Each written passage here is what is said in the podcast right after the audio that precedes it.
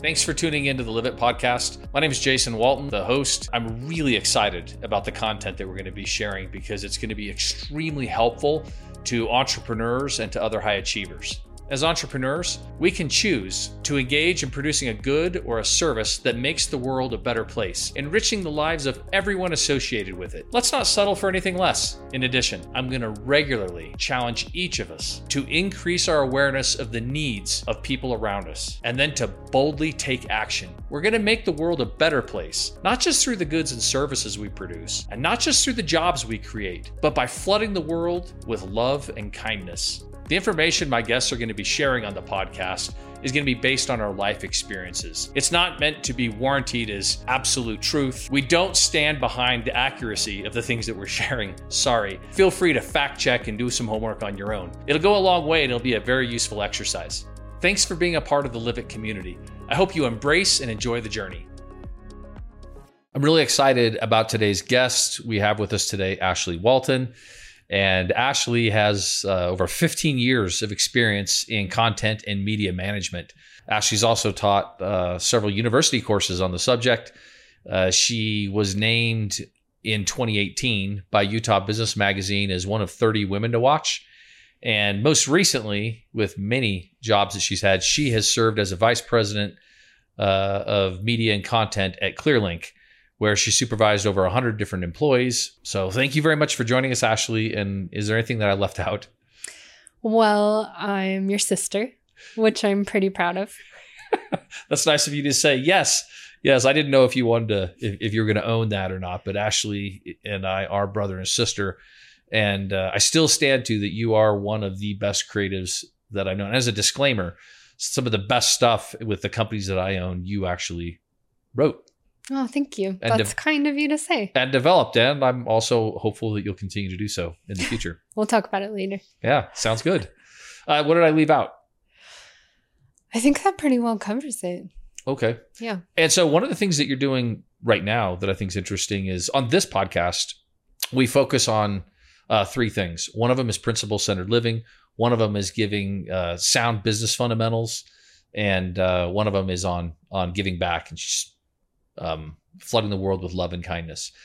But in in sharing sound business fundamentals, we have both entrepreneurs that will come on and share their secrets of success, but then we'll have what I call world class experts in a particular field that will share information that entrepreneurs and other business professionals really need to know. You actually fit into two of those groups because you're undoubtedly a world expert in media and content management, but you also just started a company uh, called Content Maven. So now, welcome to entrepreneurship. And what made you want to become an entrepreneur? Thank you. Yeah. So, I mean, first of all, I love your podcast and the resources that you provide on starting a company and entrepreneurship are really valuable. So, thank you. You're welcome. As well as just being my mentor. You're very kind. So, I've helped build over a dozen brands from the ground up. So that includes defining their brand positioning and their content strategy. And I've been able to usher those brands from zero dollars in revenue to eight figures in annual revenue from content. If I got you right, you started over a dozen different brands, not started, but you as you didn't own the brands, they were clients. Correct. And you help develop their content and media strategy and execute that strategy Correct. Okay, so you know what you're doing. yeah. And so it's pretty unique to have done that again and again, right? And so I have this really unique skill set where because I've built so many brands from scratch, I now have my proprietary approach, my framework for what I know works to build really powerful content brands and to help businesses grow. That's that's fantastic. So you feel that you have the knowledge and information to continue doing it. It wasn't just a fluke. Oh, I know, I know I do. yeah. We we are going to talk afterwards then because because I know a few brands that we could do. Yeah, no, that's great. Yeah. I mean, as I've talked to other companies that are developing their content strategies and they're in various stages of growth, one of the things I've realized is um, you know, I had the opportunity to usher these brands through so many inflection points of growth. And for a lot of in house content strategists, they have maybe scaled a content strategy once or twice or three times. It's different to have done that so many times that I understand the inflection points for business maturity and how the content strategy needs to evolve to meet the needs of the business. I'm going to try to translate that. And, and this is, I'm asking this as a question. When you say you understand the inflection points of business maturity, I'm guessing that what you mean is you're saying business it's it's different based on how long a business has been around and also how large the business is on how you go about your content strategy. Is that what you're saying? Exactly right. So the way that you approach your content strategy at year 1 is very different from how you approach it at year 3, year 5, year 10. And so a lot of businesses are trying to figure that out for the first time and they're dealing with these problems of scale for the first time. And there's a lot of trial and error in that. But because I've done it so many times, I'm able to avoid some of that trial and error. What I'm hearing you say is that your experience in content management, because you've not done it once or twice, but 10 or 12 times, is instrumental in giving you the confidence to knowing that you could replicate it and do it again and again. Exactly. It's confidence, but it's also that I've developed these proprietary frameworks and approaches that I know are replicable. And I've been able to take these to numerous companies in various growth stages, and they perform just as well. Um, one example is that I've come up with some proprietary content templates that are how to structure various pieces of content in order for it to incorporate SEO, UX, and customer psychology best practices. And on average, those increase conversion 30% per page, and in some cases, more like 300%. So they are definitely tried and true approaches. And so that's something that, uh, that made you think, hey, I should start my own business and thus Content Maven was born. I've heard you say that you have implemented successfully content management strategies many times. Um, is there any truth to the statement that if I knew how to implement a content strategy 10 years ago, that it may not be relevant today? Absolutely. Yeah, content marketing is always evolving and always changing. And that's for a number of reasons. I mean, one, um, user behavior changes. And so you have to keep up on those trends. Um, market trends and industry trends change. So it's important to keep abreast of those.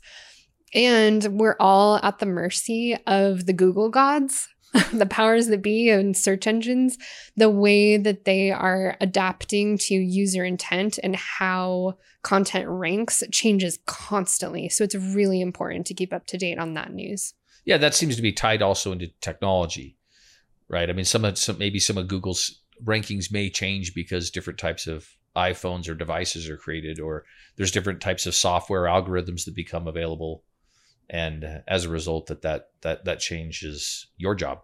That's absolutely true. In fact, now for a lot of brands the the bulk of the traffic for their websites is on mobile that's a huge change from you know 15 years ago when most traffic was from desktop and it changes the way that you structure your content because the way that you want to chunk out content for mobile and the way that you have your CTAs placed to be easy to push with your finger on your phone is different than desktop and I'm I'm I'm guessing also when the new technology like TikTok or the new technology of Facebook, which isn't new anymore, but as new as new apps or I'll call them technologies come to existence, that that I'm sure very directly plays into your job as well. Yes, absolutely. I think one of the big jobs of a content marketer is being able to see all the available modes and channels that can be content delivery, right? And so that's always evolving, that's always changing. And you have to be able to consider all of the different modes like TikTok or other social media content or on site content or email, right? Looking at all the available modes and choosing what is the best one that resonates with your audience so that your content shows up in the right place at the right time to help people. So what I'm hearing you say is it's like a pair of eyeglasses that uh, your prescription and my prescription may not be the same, and is it's it's the same maybe for your clients that just because one client is focusing on this type of content on TikTok or some other medium, you're saying that it's not a one size fits all fits all for your clients. Is that right? Correct. It really the content mix is usually what I call it. The the channels that you're going to use for your content marketing really depend on the industry you're in, the type of business you have, and your audience. You bring up TikTok as an example, which that's been in the news a lot lately. We're realizing as business owners that there's huge opportunity with a highly engaged audience. Having said that, there's certain brands or or audiences that it wouldn't make sense to go into TikTok, like um, senior care, right? The audience on TikTok skews young. It just wouldn't make sense. Yeah, well, that makes sense. I mean, but there's so many technologies out there that are available with, um, and maybe you can help me with some of them. But uh, YouTube, Instagram, uh, direct direct uh, mail campaigns, also direct mail campaigns where you're sending audio files or video files or commercials or and I'm guessing there's some mix of that that that goes into your secret formula. Mm-hmm. There's also display, there's paid media, there's sponsored content, there's email. Um, I mean, there's just a lot of different available means for content creation and distribution. And as we're talking about the the means for content available distribution, there's also not just we can talk about email as a means, but there's a lot of different things that you could do within an email, right? And I'm, I'm guessing what you're doing in there probably makes a big a, a really big difference. It's not enough just to say I'm sending emails. Correct. Yeah, for some companies, they take more of a newsletter approach, and that works really well for them. Um, the approach that you would take with email for a B2B type business is very different. You're going to be sharing things like instructables and downloadables that are more proprietary information to kind of hook your leads. It's really dependent on the audience. I want to go back to Content Maven for a minute, if that's okay with you. So uh, offline, you have let me know that there's some pretty big household name companies that are reaching out to Ashley Walton through Content Maven and saying, "We need your expertise." Why would these big name brands, when they can go to anyone in the world, why are they contacting you and asking for your help? Because I have a proven track record of being able to bring brands to new heights of success using content.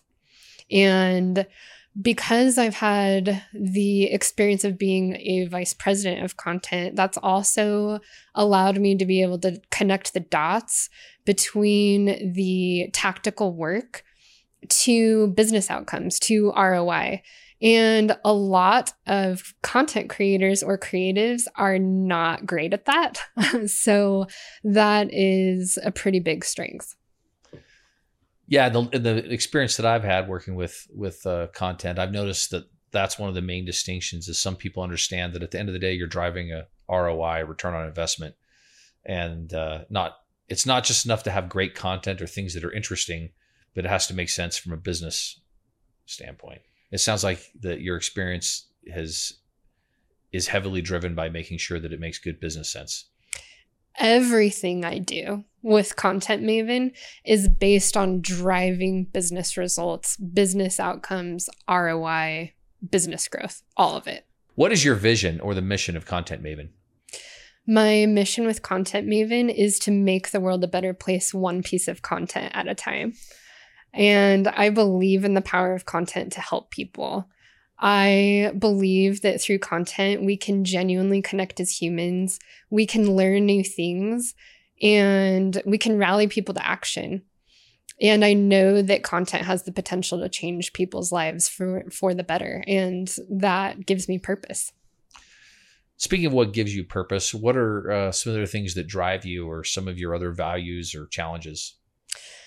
Yeah. Um, one of my values is conquer challenges, which for me is really rooted in growth mindset and grit. It's this idea that when I get knocked down, I'm going to get back up again. And every day I'm going to strive to be a better version of myself because I think that's what life is all about.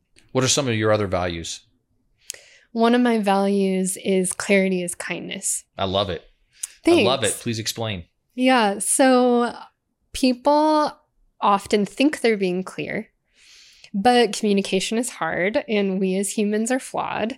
And often when we struggle to be clear the most, it's when clarity is most paramount. It's times when we are speaking truth to power or we are giving constructive feedback that is difficult and makes us uncomfortable. And so, my value, clarity as kindness, is really rooted in I'm going to be honest and tell you what I think in the spirit of knowing that we are all trying to become better versions of ourselves. And I love that John Stuart Mill actually says it's our moral obligation to give constructive, candid feedback to one another. And the more clear that feedback, the more we're being kind to the person with whom we're communicating. Exactly. Being unclear, um, being what Kim Scott calls ruinously empathetic, is one of the most unkind things you can do. It sounds like when you say clarity is kindness, you're you're you're mainly meaning that from a supervisory role of when you're supervising people. Is there any other is that the context you mean or are there other contexts? That's the context in which I talk about it the most, but I believe that in every aspect of my life. I'm I believe in standing within my honesty and integrity. And that's not necessarily with direct reports only. That's with family, that's with friends, that's with anyone I come into contact with. Yeah, it's just one of your core values for you personally that is now is with Content Maven is that clarity is a form of kindness. And uh, I, I mean, I believe that that's the case also with, at least within my business. And I think it's good advice for entrepreneurs to realize that that clarity and kindness goes in every direction. And that's with employee interactions. But I also think clarity is kindness with your customers. I think clarity is kindness with job descriptions. I think clarity is kindness with performance agreements. That's the actual contract. The more clear it is what the parameters of those contracts and the consequences, good and bad, the more kind you're being because people can know how to behave and know what the expectations are. But from a marketing perspective, I also think clarity is kindness when we start saying, this is who we are as a company and this is why you should use our good or service. And it's the truth. And I, I have worked with marketing professionals in the past that when we hired them, they said, gosh, what we really want to market is we want to market your company being this way and say that you're this because it's available in the marketplace. And I would say, but that's not me. And that's not my market position. That's not who I am. This is who we are. Can we figure out how to how to market who we actually are? Well, yeah, but that looks pretty competitive. We'd rather you were something else. I think there's a moral obligation, but I also think in the long term, there's a business obligation not to go market yourself in things that you just know aren't true. So in the beginning, I think you can fool employees or fool consumers into thinking whatever it is you want to tell them. I think in the long run, your customers are going to know really who you are and whether what you're marketing is is is true. Would you agree? Yes, I clarity is kindness is a recipe for happiness. I believe you can't be happy being duplicitous. And you are going to have peace in every aspect of your life if you're able to stand within your integrity and be honest and be clear. Something I've noticed in my 25 years of being an entrepreneur is it's hard to know our blind spots is I can't tell you how often I've been in meetings or with people who self actualize that they seek and understand diverse perspectives, but that's not the way it looks to me. It looks very closed minded and not actually interested in learning different diverse perspectives. Is have you, have you seen or that type of experience in society? Yeah, I mean, one, I think that's an instance where clarity is kindness comes in handy because you can call that out as you see it. And I think we should call those things out as we see it. And I think when people have a growth mindset, they're open to hearing that feedback. Well, I, what I was saying is, I've I have noticed that with different people and organizations, oh, oh yeah, and and, and sometimes yeah. it, it might be an educational institution, mm-hmm. sometimes it might be a business, yeah. Sometimes it might be an executive team. Yeah. Sometimes it might be a religion. Yeah. And and comments are made that the person making the comments to them it's being extremely diverse and seeking for diverse but but i've noticed it comes across as actually pretty offensive closed-minded and offensive and the opposite of diverse but it's not what was intended by the person speaking and when that happens it always makes me turn and look at myself it, it, instead of casting stones at the person saying it and saying oh my goodness what are the times when i am behaving in this closed-minded way. And I, and I just think that that's an important part of this is is anytime we feel like we want to cast a stone at somebody for thinking they're being closed-minded not diverse maybe we need to take a good hard inward look at our and try to maybe ask for some clarity as kindness from other people to help us see our blind spots Yes, and I feel you touched on two other really important principles for leaders or people you work with or even friends, and that is humility, one, and second, self awareness. If we all have the humility that we are constantly working to be more self aware, then we're going to have a good time. Ashley, when it comes to content and marketing, what are some common mistakes that entrepreneurs make? One common mistake that entrepreneurs make is failing to invest in an in house content team. And this is important for a couple of reasons. In SEO and in UX, there's this term called EAT, E A T, expertise, authority, and trust. And this is really shorthand for explaining how the Google gods, the powers that be in search engines, and customers alike um, take into account the credibility of your websites and your content. And one key way that both users and Google looks for credibility in your content is having unique expert content with people who have bios on your website that have specific um, subject matter expertise, right? And so that is really hard to do with freelance content creation. And so you want to treat your content like a product. You want to build a moat around it. You want to create content that is really difficult to replicate, that has a high barrier of entry for your competitors. That's hard to do when you are hiring freelancers that are working on multiple websites. It's best to build and invest in some in house expertise. Well, that's powerful stuff. So it's it actually sounds hard it sounds time consuming and it sounds like you need some experts Agreed. that know what they're doing. Is that something Content Maven can help with? Yes. but but what if Content Maven is a freelancer? How would Content Maven help to provide a solution? Would would would Content maybe working with in house? Uh, is that in training them? Is that what they're doing? Or? Exactly right. So I can help uh, and, and I don't mean to say you should never use f- freelance content. Freelance content is also very valuable, but it's most powerful when it's used in tandem with some in-house content marketers. So both together, that's that's a really good recipe for valuable content and for scale. Um, the other big mistake that I see business owners make with their content marketing so let's say you're bought in on content marketing. You have an in house content marketing team. You even have a few pieces of content that are really driving impactful revenue. Great. The biggest mistake I see as is that then leaders are scared to touch that content. They have the mentality of um, if it ain't broke, don't fix it. And oh, there's no faster way to kill your content revenue. because those are your biggest opportunities to continue to optimize and to drive additional revenue.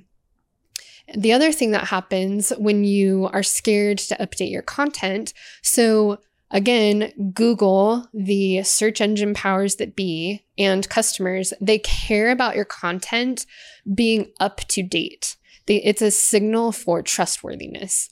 So when you're not updating your key content pieces regularly, you're going to lose rank within Google, which means losing search volume. And you are going to lose customers who don't trust the content because it's out of date. Do you have any advice on how entrepreneurs should prioritize their content development? Yes, good content marketers can see all of the available channels and modes for content creation and delivery and choose the best possible ones for their audience, for their business needs, and for the maturity of their business and their website. And so, my biggest piece of advice would be try to avoid chasing the new shiny object, which as content marketers and marketers in general, sometimes we love to do, right? There's a lot of buzz about TikTok recently and all of the opportunities with that audience development. For the right business, that TikTok might be the right place to invest. For other businesses that might have a more mature audience, say um, TikTok's probably not the best way to invest your time for return on investment. So it's always looking at where are you creating content that's going to meet your audience and help them at the right place and at the right time. I can't take notes fast enough. So you're sharing just some powerful things. And is there any other pieces of advice that you'd uh, that you'd give entrepreneurs? One of the other biggest pieces of advice I'd give to entrepreneurs is don't delay hiring content specific people. It takes time to rank in Google results. It takes time to see return on investment from SEO driven content. And the sooner you do it, the sooner it's going to pay dividends. That's great stuff. Uh, Ashley, thank you for joining us. Not only is it fun to be here with such a world class expert on content and content management, but it's really fun to be here with my sister, who I love and respect very much. I've, I've I know how talented you are. It's great to be able to sit here with you and and show you off to the world. And so, uh, thanks for joining today. I love you, Jason. Thanks for all of the help you've given me and support in starting my business. I love you too. Ashley Walton, making the world a better place, one piece of content at a time. Thank you. Thanks.